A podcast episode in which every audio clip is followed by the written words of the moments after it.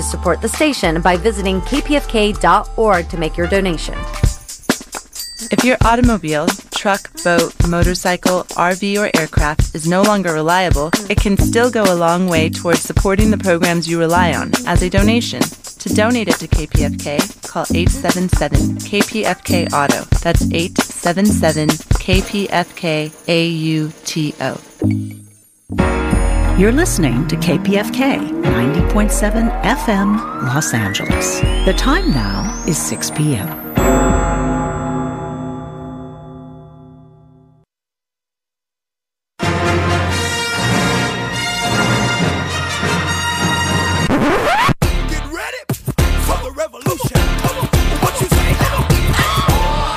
KPFK Rebel Alliance News, Los Angeles.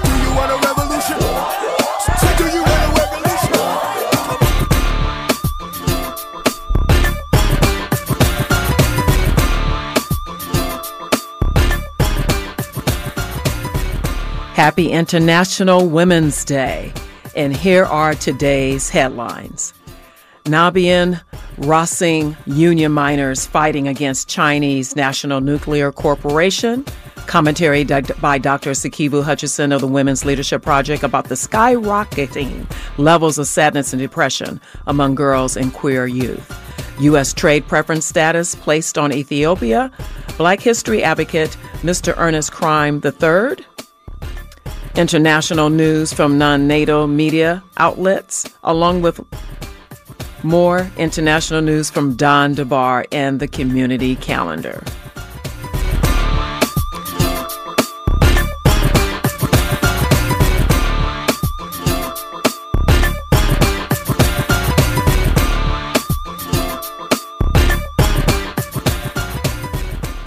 Good evening. I'm Angela Birdsong.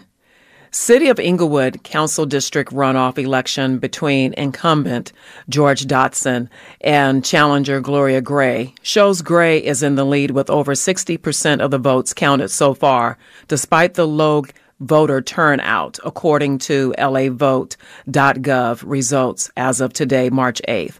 In June 2013, Dotson was elected as city councilman representing Inglewood's first district.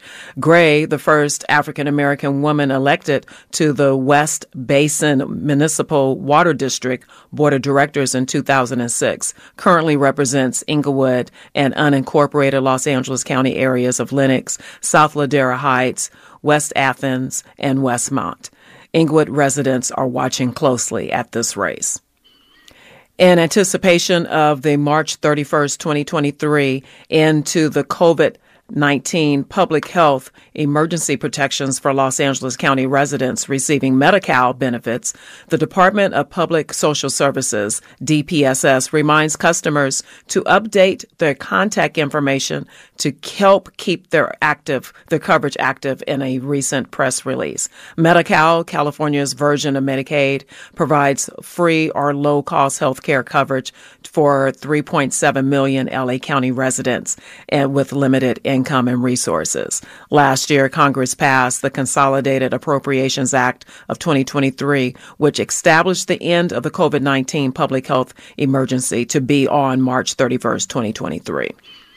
This action also ended the continuous health coverage protections in place during the pandemic. Medi-Cal health coverage will not stop on March 31st. DPSS will, over the next 12 months, reassess every case to determine ongoing eligibility. Therefore, it is essential that Medi-Cal participants ensure that DPSS has their most updated contact information, including names, addresses, telephone numbers, and email addresses. Medi-Cal participants will receive a renewal form in the U.S. mail that should be complete and returned as soon as possible. This form can also be submitted online, in person, or by phone. For more information, please visit dpss.lacounty.gov. The U.S. has refused to restore Ethiopia's preferential trade status unless it submits to an international investigation of human rights violations during the Ethiopian Civil War, which ended in December 2022. Pacifica's Ann Garrison reports. On January 1st, 2022, The U.S. canceled Ethiopia's tariff free access to the U.S. market because of alleged human rights violations during the Ethiopian Civil War. At the outset of the war, in November 2020, Ethiopia had the fastest growing economy on the African continent, and the U.S. trade preference had been stimulating its industrial base and generating foreign exchange. Suspension of the trade preference cost 5,000 Ethiopians their jobs. The war ended in December when federal forces defeated the Tigray People's Liberation Front, a longtime U.S. proxy, but the U.S. is refusing to restore Ethiopia's trade preference unless it agrees to cooperate with a UN investigation of war crimes, which could lead to international prosecutions. Ethiopia has established its own process for investigating and prosecuting war crimes and moved to have the UN investigation terminated.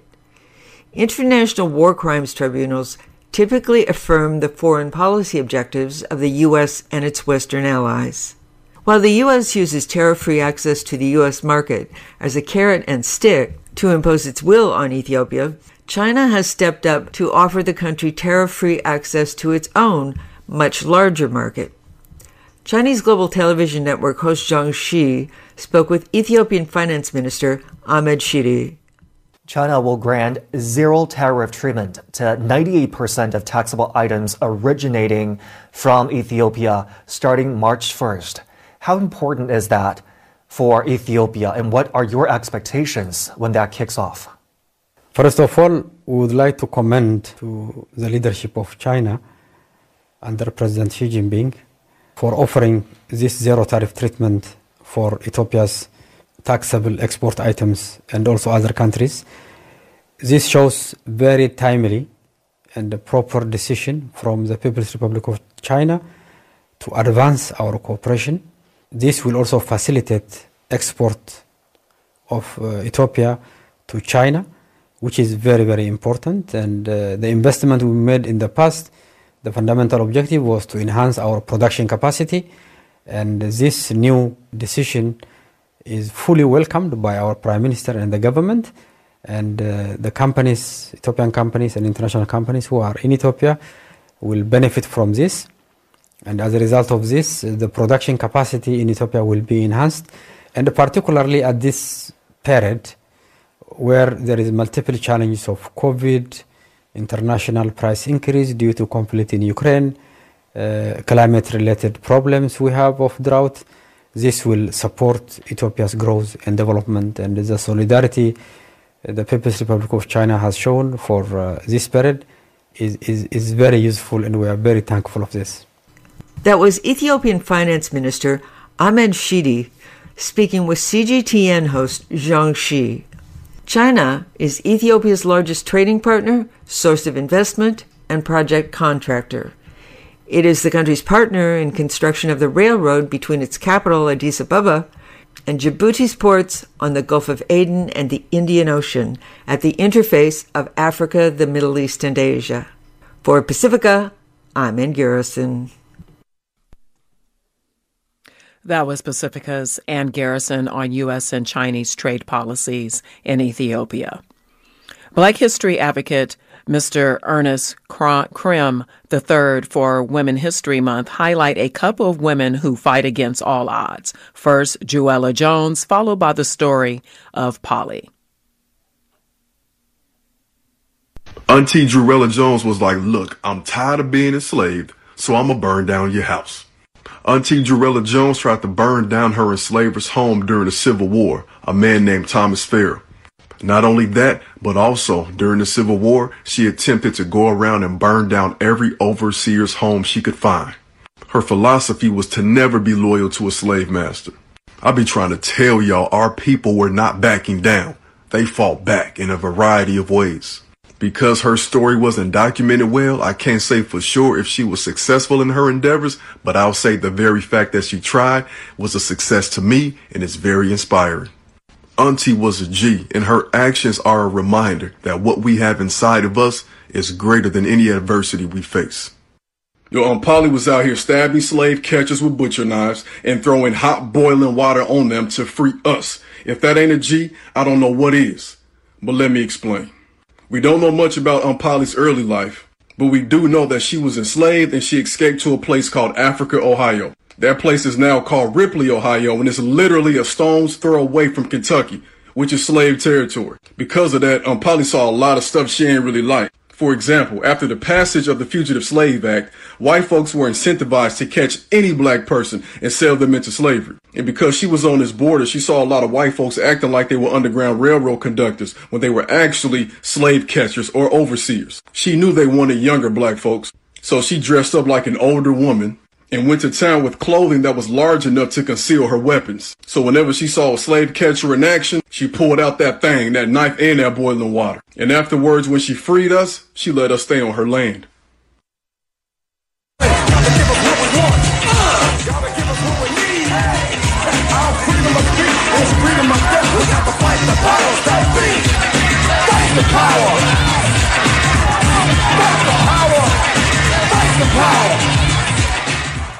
For more history to empower and educate with ErnestKrim.com. Here is KPFK Rebel Alliance International News. Protesters in the former Soviet Republic of Georgia have been throwing Molotov cocktails at police in protest of a news of a new law that would require foreign nonprofits to register as agents of foreign governments. The law is a milder version of the U.S. Foreign Agents Registration Act, or FARA, first enacted in 1938 and used regularly by the Justice Department to this day. The protesters are carrying EU and Ukraine flags and enjoy the support of the outgoing president, who is currently out of the capital, Tbilisi, on a visit to Washington. Don DeBar has more. An apparent attempt to overthrow the government of the Republic of Georgia entered its second day in what appears to be an attempted replay of the Maidan in Ukraine. RT's Nikki Aaron filed this report on Wednesday. Thousands are taking to the streets in a second day of protest against a new foreign agent bill passed by Parliament. Several other cities have also hosted mass rallies. Many women have joined the demonstrations in a march against what they call total control. US and EU flags have been spotted in the crowds in front of Georgia's Parliament building in Tbilisi. Let's get the details now from our correspondent who's there for us, Don Quarter. Uh, Don, many thanks for joining us. Uh, tell, tell us what the situation on the ground is like at the moment, and does it look like things are heating up or cooling down? Hi there, Nikki. Well, I'm in the center of the action here in Tbilisi, the capital of Georgia. Right behind me, the parliament building, in front of which thousands of people have gathered to oppose this draft legislation that the parliament passed uh, that would essentially make it so that every organization that receives over 20% of their funding from foreign sources would have to register as foreign agencies. A lot of these protesters are calling this a Russian style law. There's a lot of Ukrainian flags here and European Union flags some implied anti-Russian sentiment, even though this, uh, a very similar law also exists in the United States, actually. It was uh, passed back in 1938 before any sort of uh, foreign agency law was passed in Russia or, of course, draft legislation here. Now, today, the protests have been relatively peaceful, but the protesters' leadership have given the parliament an ultimatum. They've said that the parliament has one hour to release all of the protesters who have been arrested here and revoke its support for this draft legislation. Otherwise, the protesters will take quote unquote different measures. That's because, I mean, uh, yesterday when these protests broke out, they were anything but peaceful. We saw protesters throwing Molotov cocktails, setting up barricades. They even tried to storm the parliament building in, uh, in an event that a lot of people have been likening to the events of uh, the Euromaidan coup d'etat back in 2014 that happened in Ukraine. Now, the Georgian president right now is in the United States, and she released a video supporting the protesters and calling for the parliament to revoke its uh, support for this draft legislation, coming out in criticism of this draft legislation. So we've got some sort of rift right here, right now, between the parliament and the president. Uh, it's not so clear whether it's going to uh, heat up or cool down right now. The parliament seems pretty firm in its position, and if it stays that way, it's very likely that we will see a continuation of what happened last night as well, where uh, around 60 uh, protesters were arrested and around 50 police officers were injured.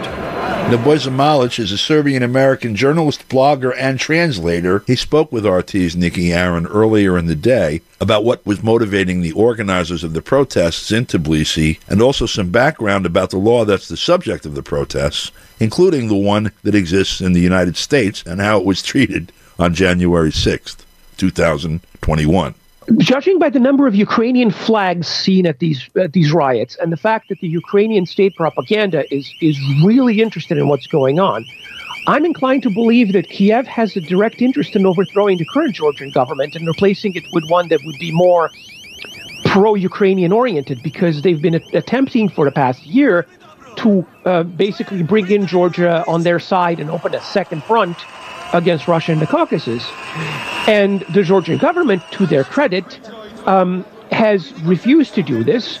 They're not necessarily, they're sort of turning a blind eye to Georgians who go to Ukraine to enlist in the Ukrainian military. There's like a Georgian Legion and all these other formations that are pretty notorious on the battlefield.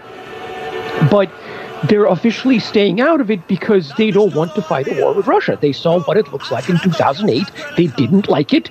They're still having a territorial dispute. They would prefer to resolve it peacefully, and they don't want to be cannon fodder for outside actors, which is partly why they're doing this whole foreign agent law.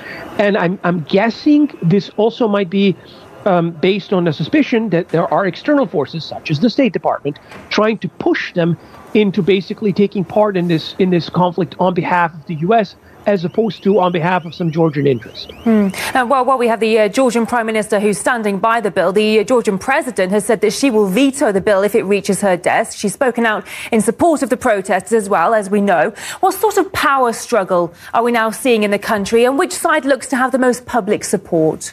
Well, that will depend. Um, the president, I believe, based on this most recent reforms, the president's position is the next president's position will be largely ceremonial. The current president was elected um, in a popular vote, and she was actually backed by the current ruling party, but they had a falling out about a year or two ago.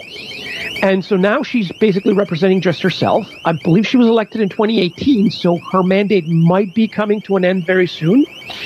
And um, you have a situation in which you have a popularly elected government. I believe the ruling party has close to an absolute majority in the parliament by itself. Um, given like out of 150 seats, they have 74, and there's 12 vacants, so they, they really have more than 50 percent just by themselves. Whereas the largest opposition party by itself has like 12. So really, I mean, if you're judging by election results, the current ruling, the current government has the popular support. But if you're looking at the street protests, then it seems like the opposition can can you know try to sort of force street democracy upon it. So now now the final question is whether the government will actually um, bend the knee um, to this attempted color revolution and you know surrender to the demands of the street, or whether they will uphold the rule of law such as it is and resist foreign pressure. Comparisons are already being made uh, to what we're seeing right now in Tbilisi, and of course, what happened in Ukraine in the Maidan uprising. Uh, you know, crowds of people waving EU flags, American flags. To what extent can we draw parallels between the 2014 uprising in Ukraine and what's happening right now in Tbilisi? Well, it's it's uh, actually uh, the the better parallel is 2003 because the original Georgian Revolution, the the Rose Revolution of 2003, was another uh, color revolution inspired and, and, run by the United States that brought the government of Mikhail Saakashvili into power. And the, the current government of Georgia uh, basically emerged in 2012 as opposition to this. And uh, this uh, foreign agent law that they're trying to enact is essentially trying to limit the influence of the State Department and Western, well, all NGOs in general, but Western ones in particular, because they've sort of been running the country for the past 20 years, regardless of who was actually in the government. I mean, I'm sort of sitting here um, being baffled as to how, you know, tens of thousands of people would object to a law trying to um, enact some sort of transparency as to, you know, where this foreign money is coming from into uh, quasi-governmental agencies determining a country's policy. And yet here's Georgians basically being told by the opposition – which is led by Saakashvili's old party. Um, he's, I believe, is in jail for attempting to overthrow the government. Um, that you know this is a Russian law. Well, it's actually an American law, it, you know, as you said, the FAR is actually harsher and it, it involves criminal penalties for individuals. This is infinitely uh, more lenient. And yet here they are denouncing this as a Russian law and saying this is against their European values. But European Union has harsher laws for people they regard to be foreign agents, and they've literally censored and, and banned um, and confiscated property of people that they you know consider to be interfering. The Americans themselves are enacting FARA against political opponents and dissidents. So, and then you have the U.S. embassy saying, "Oh, this is an attack on democracy." Well, what gives if it's an attack on democracy? Why why do you have your own law? You know, why do you keep enforce this law at home? It can't possibly be that this law is terrible when enacted in Georgia, but great when enacted in Washington, D.C. Yeah, we've seen this extreme reaction from a, a, huge number of people. Reports say that protesters have been throwing Molotov cocktails as well at the police. So it's clearly not a peaceful protest, is it? So why then would the country's president, as well as Western politicians and the media, be supporting the riots if they're not peaceful? Well, you, you, when you when you speak about the, president of Georgia, you have to bear in mind that she was born in France. She was the French ambassador to Georgia, and then in 2004, when after Saakashvili came to power, uh, he gave her uh, Georgian citizenship and appointed her foreign minister. So you know she's quite literally acting on behalf of the of the EU and the U.S. Um, and she's currently in the U.S. for state visits. So or maybe a private visit. I don't know. She spoke from New York, and she's saying, you know, oh, I'm against this. Well, I'm sorry, lady, but you know, if if the vast majority of lawmakers in the parliament vote in favor of a law, how is that not democracy? I mean, either Georgia has a, a state in which there are rules and procedures, or you know whatever the American embassy says goes. But in that case, don't call it a democracy. Call it a colony. Call it an oligarchy. Call it whatever. But it's it's definitely not a sovereign democracy.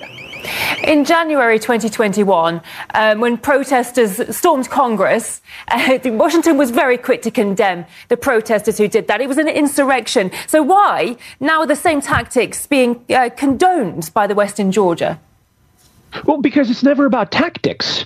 Uh, the tactics. Uh, so the, the way this logic works in Western political establishment is that it doesn't matter what one does, only who does it to whom. So, when, for example, American Republicans have a mass protest outside the Capitol and question the results of an election, that's clearly not acceptable and not allowed. And, you know, terrorism, crime, greatest attack on our democracy since Pearl Harbor.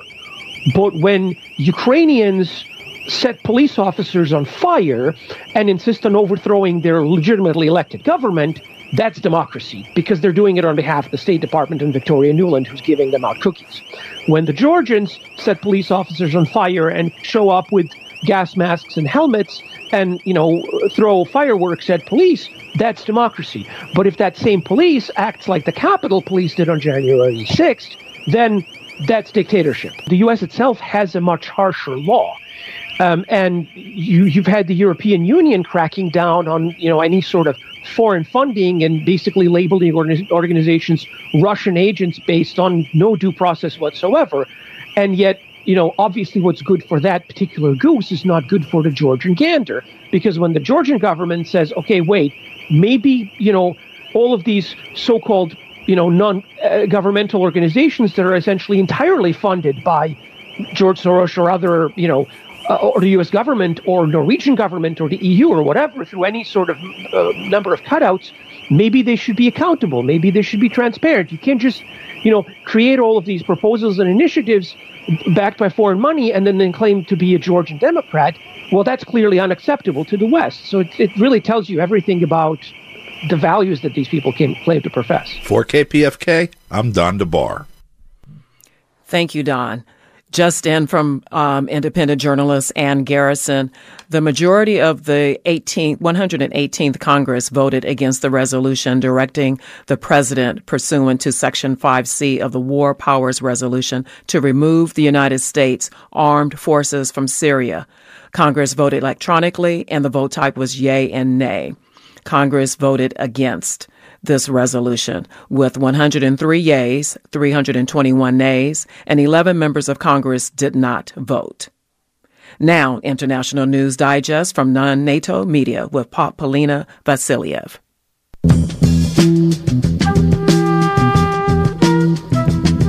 For KPFK Rebel Alliance News, here are today's international highlights with a special focus on non NATO media. Turkish opposition parties finally agreed on a joint candidate to be running against Turkish President Recep Tayyip Erdogan. Details with Press TV. An alliance of six Turkish opposition parties has nominated Republican People Party chairman Kemal Kılıçdaroğlu as the joint presidential candidate. Kılıçdaroğlu will be running against President Recep Tayyip Erdogan in the upcoming May 14 elections, with mayors of Istanbul and Ankara, Ekrem İmamoğlu and Mansur Yavaş, to be appointed as vice presidents. This was the condition of İYİ Party leader Meral Akşener to rejoin the alliance after a debate last week, where she refused the naming of Kılıçdaroğlu as the alliance's candidate, which led to her quitting the bloc before rejoining on Monday. Kılıçdaroğlu not only aims at ousting President Erdogan, but also to reverse many of his policies on foreign affairs, economy and civil rights. As the nation's alliance, we will rule Turkey with consultation and consensus. The six opposition parties of the Nation Alliance have agreed on a strengthened parliamentary system. During the transition to the parliamentary system, the leaders of other parties will be the vice presidents. The Justice and Development Party, or the AKP, was counting on opposition parties' failure to find a consensus candidate. However, now that most of opposition parties, including the biggest one, has agreed on one candidate, many believe the opposition has a bigger chance to topple Erdogan and his alliance. A prominent Tunisian politician's daughter is urging Britain to seek the release of Said Ferjani, who was arrested by the Tunisian government last month in an alleged effort to silence critics of the country's president. Tunisia is heading down a very worrying path of authoritarianism, and it is important that the UK speaks out strongly against this. As a democratically elected politician and leading figure in Tunisian politics, my dad has played an instrumental role in promoting democracy and human rights in Tunisia since the Arab Spring. His imprisonment, along with at least 16 other political prisoners this month, including politicians, journalists and judges, is a blatant attempt to suppress opposition voices. RT's Fiorella Isabel has more. Said Ferjani was arrested in the North African country last month. He is held on charges that accuse him of conspiring against the state and fomenting chaos.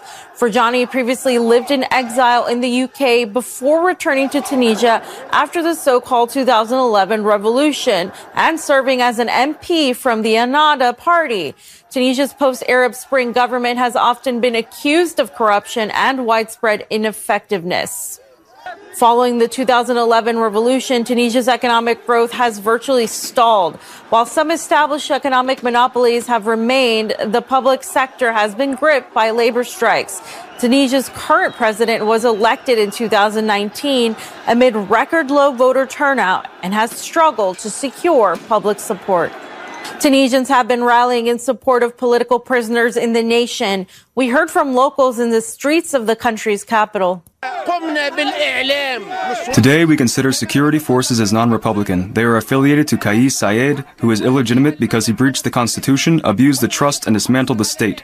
He is an illegitimate who perpetrated a crime against the country, and those security forces have prevented us from rallying, even though we had notified them about it 72 hours in advance as per law. This president has no ears. He does not listen to anyone. He is a dictator who does not have the capacity to dictate, and he puts people in prison because he fears it and does not know that activists do not fear any prison. Uh, I am here today to support the detainees, or rather, they are kidnapped by the state because there is no legal action against them. There is a detainee, Rashid Al Kayari, in critical condition, and he is suffering from a disease, and he is on the brink of death. Likewise, there is another guy whose health condition is critical. So they are not detainees but kidnapped and about to die. There are numerous humanitarian cases like them. Red Star Radio editor and political analyst Alexander McKay says just holding elections doesn't make a democratic nation.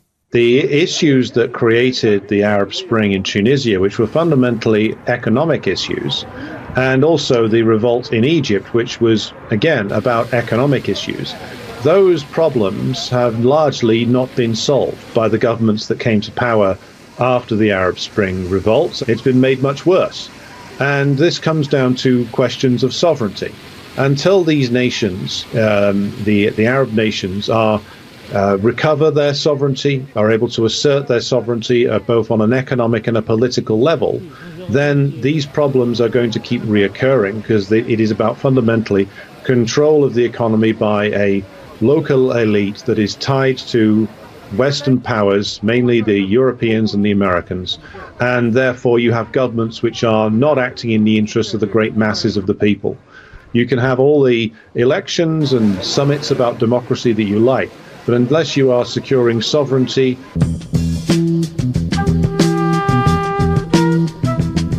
incident involving a Quran being damaged at a school in northern England has sparked a new fight over blasphemy and respect for religious rights in the UK.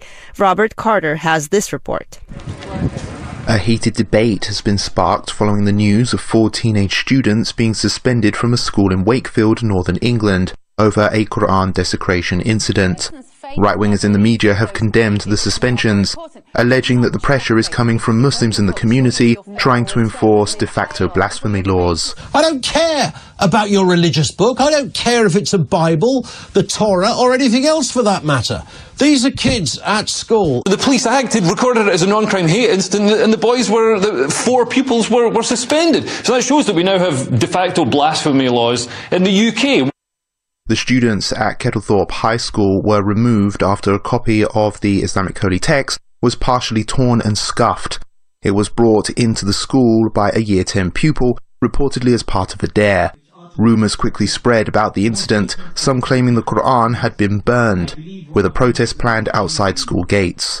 Amid growing community distress, police and religious leaders intervened, staging a press conference at a local mosque. A mother of one of the pupils involved apologised for her son's conduct. Firstly, um, thank you so much for letting me come here today to speak to you.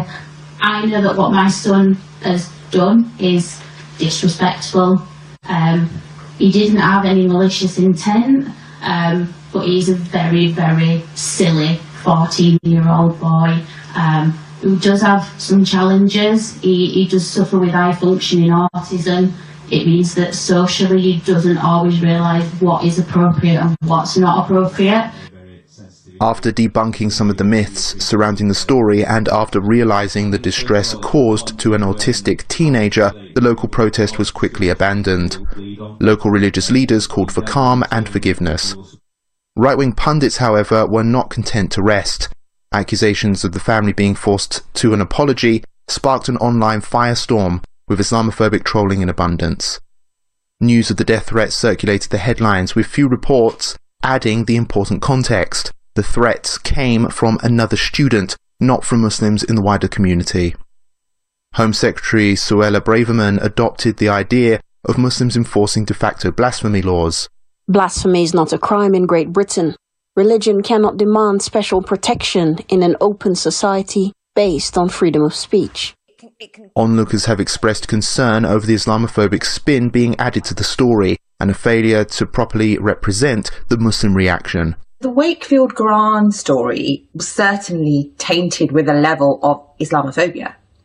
And as a Muslim in Great Britain, part of an ethnic minority and a growing ethnic minority, it's only natural and valid to have concerns about this because we do not want to be misrepresented.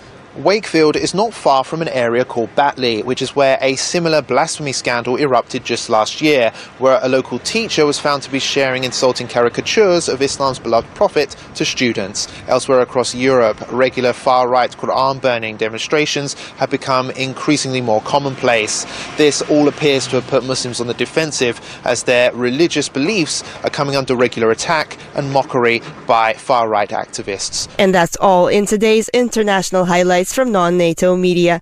For KPFK, I'm Paulina Vasiliev. KPFK Rebel Alliance News, Los Angeles.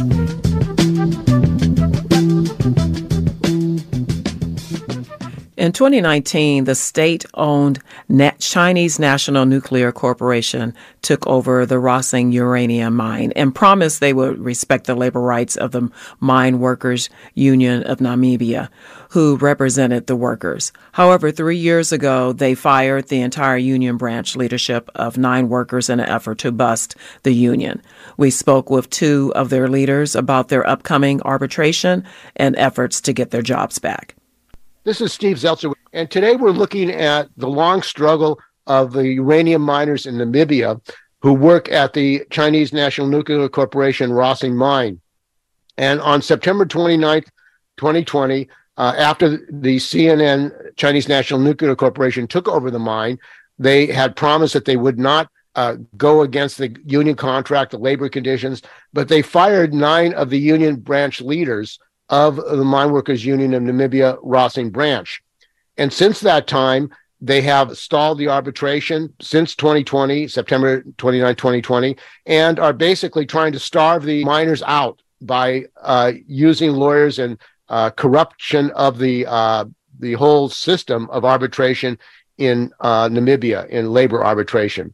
And joining us today, workers um, who are leaders of the struggle of the miners. Uh, George Martin, who was the secretary of the union, they said that they weren't going to retaliate against the union. They wouldn't try to get rid of the union. Uh, what happened when they took over, and what uh, were you uh, surprised by the methods that the Chinese National Nuclear Corporation used against you? It's it's it's very it's very sad to be dismissed for for for for nothing. I don't even know why I'm actually dismissed. The only thing, the only reason that was stated on my dismissal letter is uh, you are dismissed because you are a member of the union, and it's wrong. It's very wrong for for for for union rights to be taken away just like that, or it's it's like you don't have a voice to speak out anything, or when you see something that is not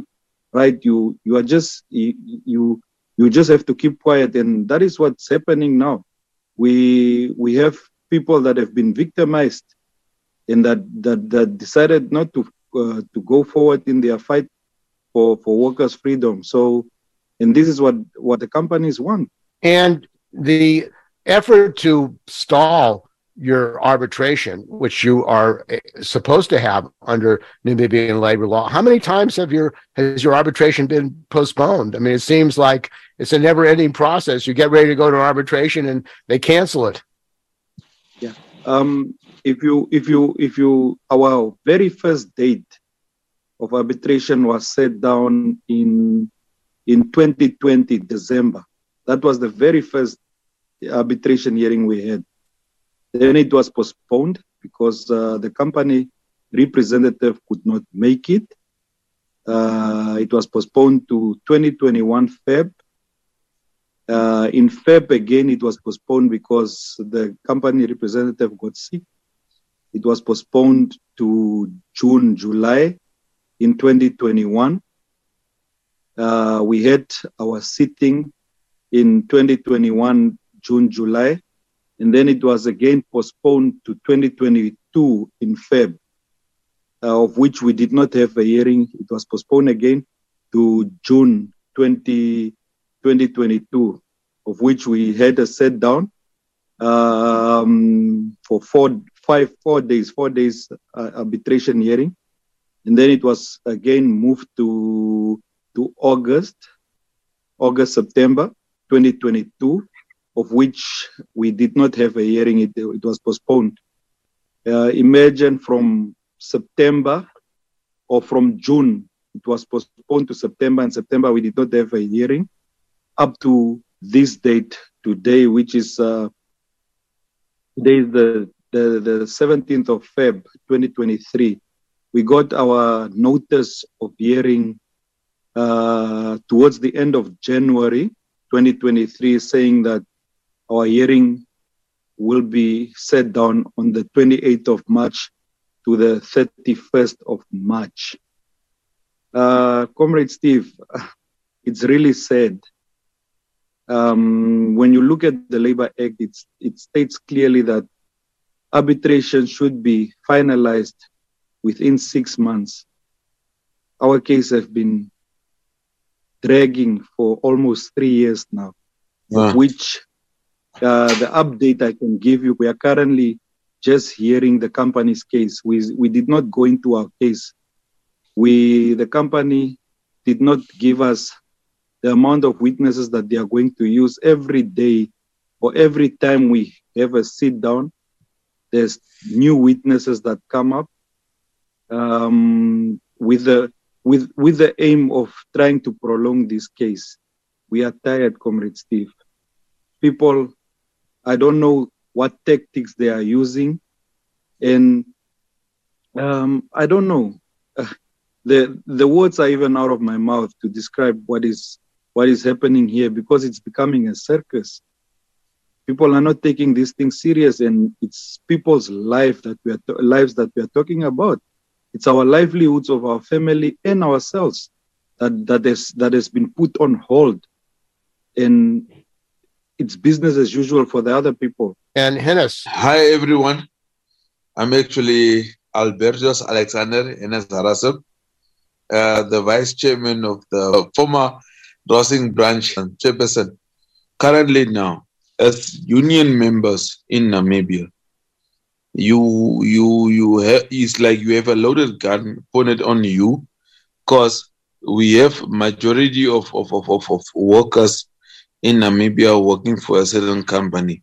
And if you see that uh, it's, it's the same as if you come into someone's house and he's he, he's having a dog, uh, a pit bull, for example, and you shoot the dog in front of another dog, the other dogs in the house will not be able to attack.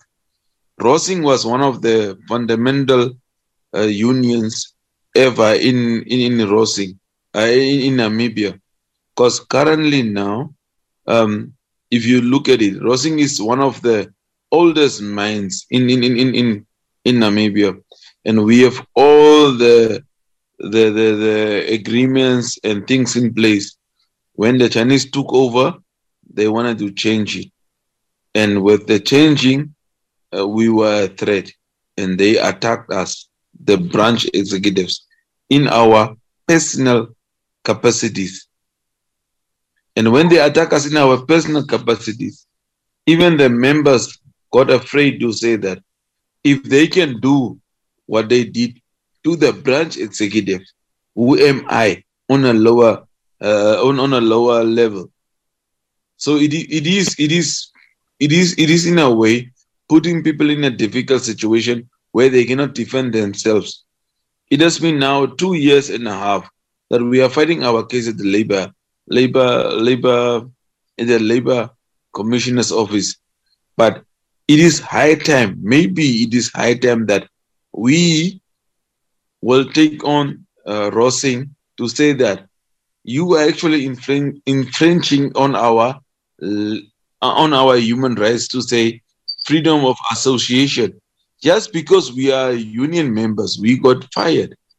Just because we are union members talking the truth for the employees and for the members, we were attacked.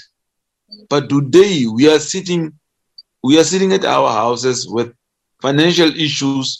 We are sitting with with stress. We are sitting with all kind of emotional traumas and all all that. We are sitting with that.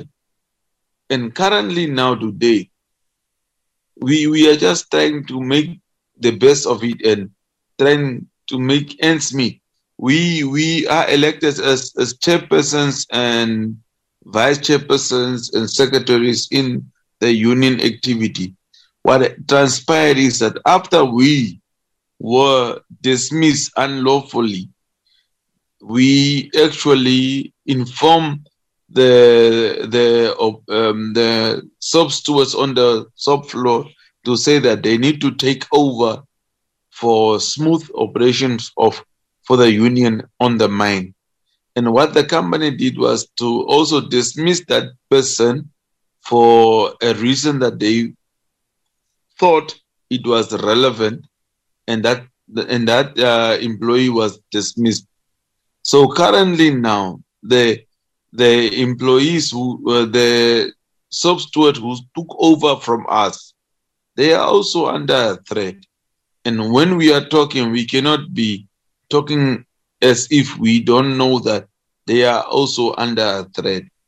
So for us currently now is that our comrades are in a difficult time currently now because they don't have a leg to stand on because they saw that the company can take you on on your individual capacity and remove you from your livelihood. You're going to have another arbitration on March the 28th uh, again, and you're working to get that the lawyer for that arbitration. What would you like people to do around the world in, in to make sure that you have uh, justice and you you you get a your jobs back and get compensation for the illegal action by the Chinese National Nuclear Corporation? What can people do? It's um it's good. It's it's a very good question to say what can people do for a person that is that is down on his knees and is fighting with everything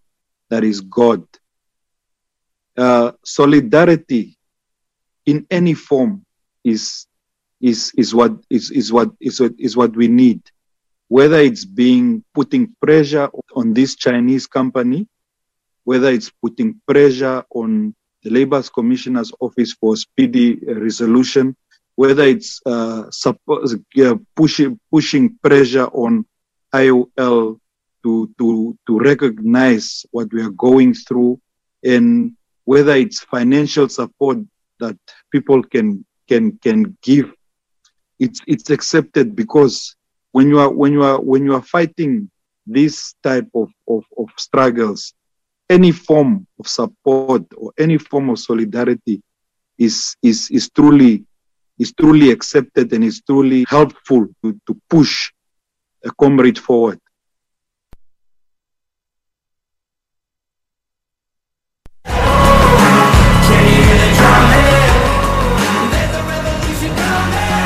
KPFK Rebel Alliance News, Los Angeles. The Namibian miners are calling for a solidarity action on March 28th around the world at Chinese embassies and consulates to demand that the Chinese National Nuclear Corporation rehire them. You can find out more about their case at info at ufclp.org. That's info at ufclp.org org. Dr. Sikivu Hutchison, founder of the Women's Leadership uh, Project, brings a commentary called Shelter from the Storm about the CDC's recent report on skyrocketing levels of sadness and depression among girls and queer youth.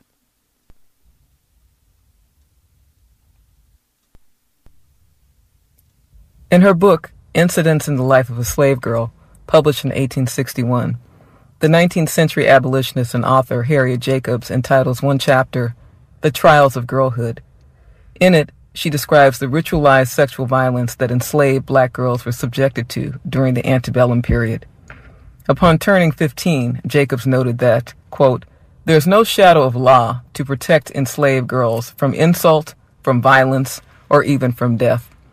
All these are inflicted by fiends who bear the shape of men. For Jacobs, the fact that these atrocities were committed against black girls under the guise of Christian morality was another brutal contradiction. Flash forward to the 21st century, and Jacobs' experiences with rape culture's trauma continue to reverberate for black girls and femmes. According to a new CDC report, 57% of girls and 69% of gay, lesbian, or bi teens reported feeling sadness every day for at least two weeks during the previous year and 14% of girls, up from 12% in 2011, said they had been forced to have sex at some point in their lives, as did 20% of gay, lesbian, or bi adolescents. Nationwide, black girls have some of the highest rates of domestic and sexual violence victimization, with nearly 60% experiencing sexual abuse by the time they turn 18. When I was growing up in the 80s, there was virtually no language to support black girl survivors like me, much less a national platform or movement. It was, quote, understood that sexual harassment, sexual violence, and teen dating violence were just part of the trials of being young, black, and female.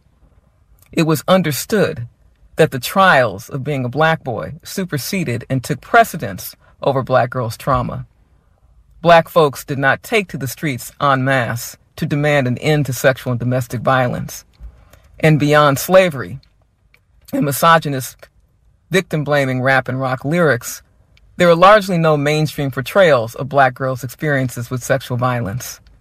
Influential texts such as Maya Angelou's I Know Why the Caged Bird Sings or Ntozake Shange's For Color Girls Who Consider Suicide When the Rainbow Was Enough were rarely taught in middle school or high school settings.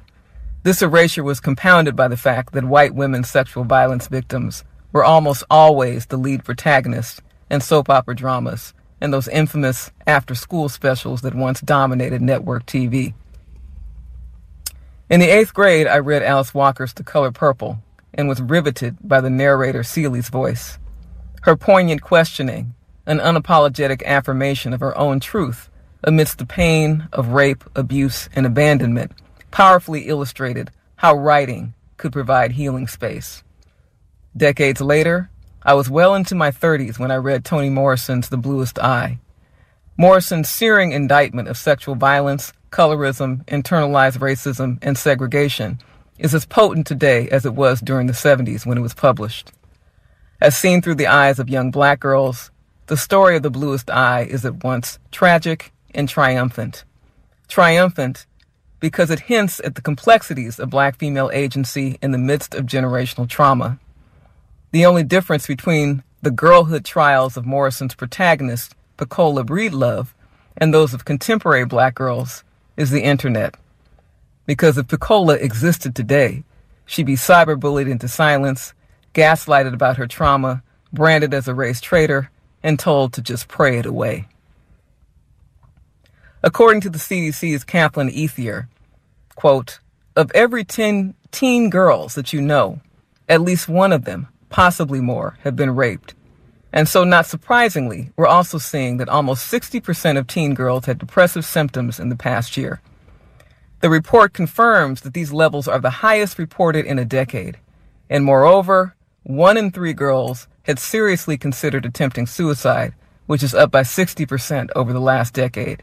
And among teens who identify as LGBTQ, more than half reported experiencing poor mental health while one in five had actually attempted suicide in the past year. Further, from 2003 to 2019, suicide among black girls increased by 59%. The biggest increase occurred among 12 to 14 year old girls. The CDC report was based on the Youth Risk Behavior Survey, which was given to 17,000 teens in the fall of 2021. Nationwide, girls across ethnicity are experiencing record levels of violence, much of which is normalized as a kind of rite of passage and exceeds what males are experiencing.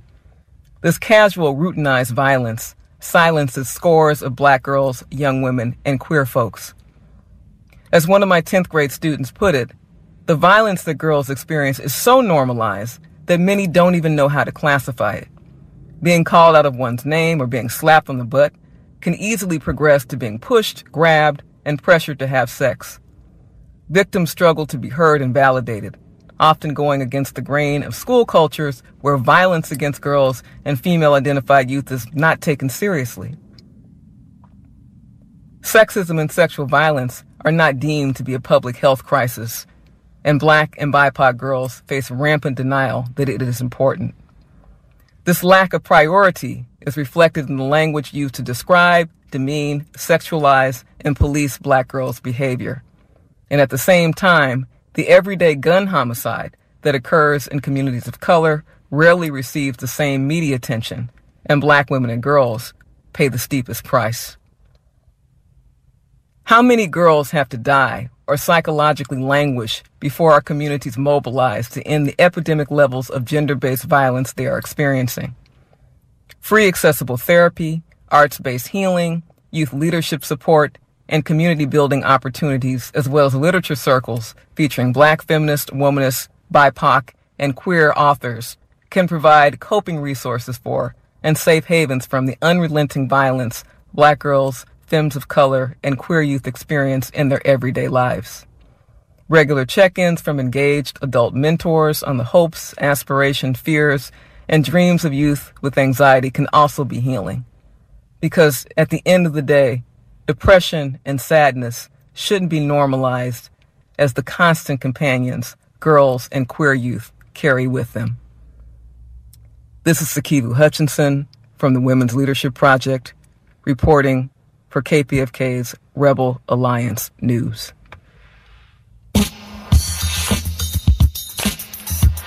Thank you, Dr. Hutchison. For more information about the Women's Leadership Program, go to womensleadershipla.org for Women's Leadership Project. Well, we are ready for our calendar. Yes, Rebel Alliance News calendar, community tips. Here we go. Little Women Speak Inc. Third annual virtual brunch and learn conference in honor of Women's History Month, featuring women and young women speakers. Saturday, March 25th, 11 a.m. for ages 8 to 13 and high schoolers, where they are building confidence and teaching the art of public speaking. Register by March 15th to receive your event kit on time at Eventbrite and search for Little Women Speak Incorporated. National Day of Action Against Police Terror. March 9th, demanding justice for Tyre Nichols and Tortuguita and all others lost and impacted by police violence and terror. Cities with planned actions are Atlanta, Boston, Dallas, Detroit, DC, Greenville, North Carolina, Honolulu, Jackson, Mississippi, Los Angeles, San Diego, and more. Check out nationaldayofaction.info for times and locations. Join Stop LAPD Spying Coalition community meetings weekly Tuesdays nights on Zoom at 6 p.m. Visit stoplapdspying.org or Facebook for details and check out their program on KPFK Morning Mix Radio Insurrection Thursdays 8 a.m. with Hamid Khan. Positive Results Center prom gift away for any female, regardless of where she is from or financial status. They are giving girls a once in a lifetime shopping experience, and everything they need for prom is free. You can also volunteer or donate new or clean, gently used prom attire and accessories. Event takes place on Saturday, March 18th. 10 a.m. to 3 p.m. at the Beehive, 1000 East 60th Street in Los Angeles. For details or to register, go to prc123.org. Another prom drive and giveaway is with Glass Slip, the Glass Slipper Foundation for their third year to benefit the youth in Inglewood and surrounding schools in the district. Call 323-385-2955 for more info on how to drop off your prom attire donations or to participate calling new shooters to reinforce your basic shooting concepts and intermediate shooters to test your fundamentals and push beyond basic applications with Stephanie for the next Shooters Cipher on Sunday, March 19th. For more information, email shooterscipher at gmail.com. That's shooterscipher at gmail.com. Join Black Women for Wellness Environmental Justice Team for an event about loving your hair. Curls and Conversations. Color Me Beautiful. Thursday, March 9th, 6.30 to 6.30 p.m. at With Love Market and Cafe, 1969 Vermont Avenue in Los Angeles. Later on Friday, March 10th, celebrate women globally for International Women's Day at the Department of Water and Power Community Room, 4030 Crenshaw Boulevard at 9 a.m. For more information on Black Women for Wellness or to RSVP for these events, go to bwwla.org. Well, I'm Angela Birdsong with More Than a Sparrow Productions. You've been listening to KPFK Rebel Alliance News. KPFK is a progressive media outlet challenging corporate media perspectives and providing a voice to the voiceless communities. Help KPFK a strong and independent source of music, arts, news, and information, and donate at kpfk.org. If you want to become part of our news show, if you have story ideas or comments, please email us at newskpfk.org. Thanks to our engineer, Wendell Handy, Annie, Ann Garrison, Polina Vasiliev, Don DeBar, and Steve Zeltzer, and all Rebel Alliance News contributors. We hope you will join us again tomorrow at 6 p.m. Remember this I am the great great granddaughter of Lydia Miller Mungin. I am the great granddaughter of Lydia's daughter, Laura Mungin Preston Williams. I am the granddaughter of Laura's daughter, Rose Preston Arkwright. I am the daughter of Rose's daughter, Shirley Arkwright Taylor. I am Angela Birdsong. Until then, let all that you do be done with love. Have a great evening, Los Angeles. And coming up next is Feminist Magazine.